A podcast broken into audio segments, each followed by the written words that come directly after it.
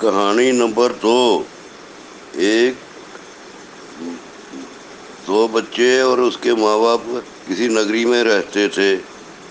तो बाप कहने लगा, इस नगरी में काम धंधा कम मिलता है, किसी और नगरी में चलते हैं।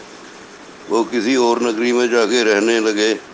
अपना काम मेहनत करता था, अपना कमा खा के कर लेते थे। एक दिन बच्चे कहने लगे, पापा पापा जब हम वहाँ रहते थे तो आप अक्सर मक्खन लाया करते थे। जहाँ इतने दिन हो गए, कभी मक्खन नहीं लाए।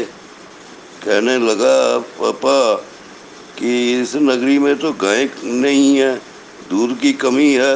मैं पता करूँगा, अगर कहीं से मक्खन मिलेगा तो ले आऊँगा। उसने कईयों से पूछा तो एक ने बताया कि नगरी के बाहर एक किसान रहता है, उसके पास गाय है। उसके पास मक्खन होगा। वो गया वहाँ, नगरी के बाहर।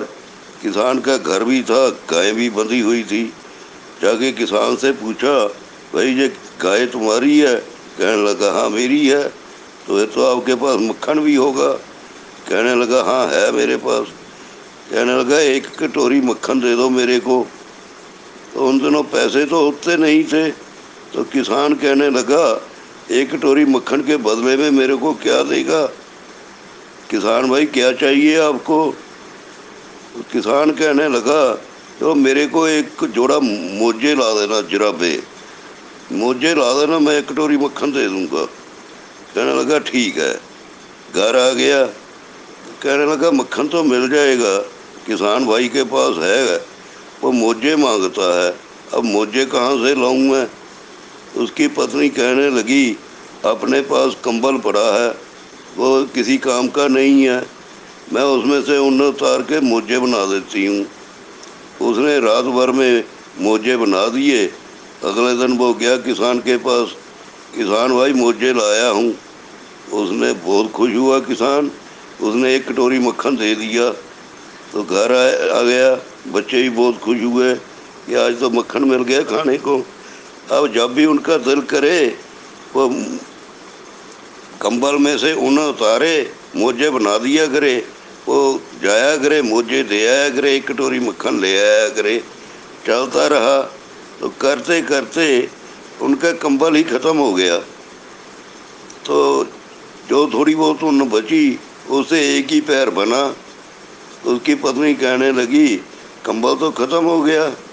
एक पैर बना है जो बची ऊन तो पूछ लेना, आधी कटोरी दे देगा, कम दे देगा। किसान भाई, एक एक पैर मोजे का क्या करेगा?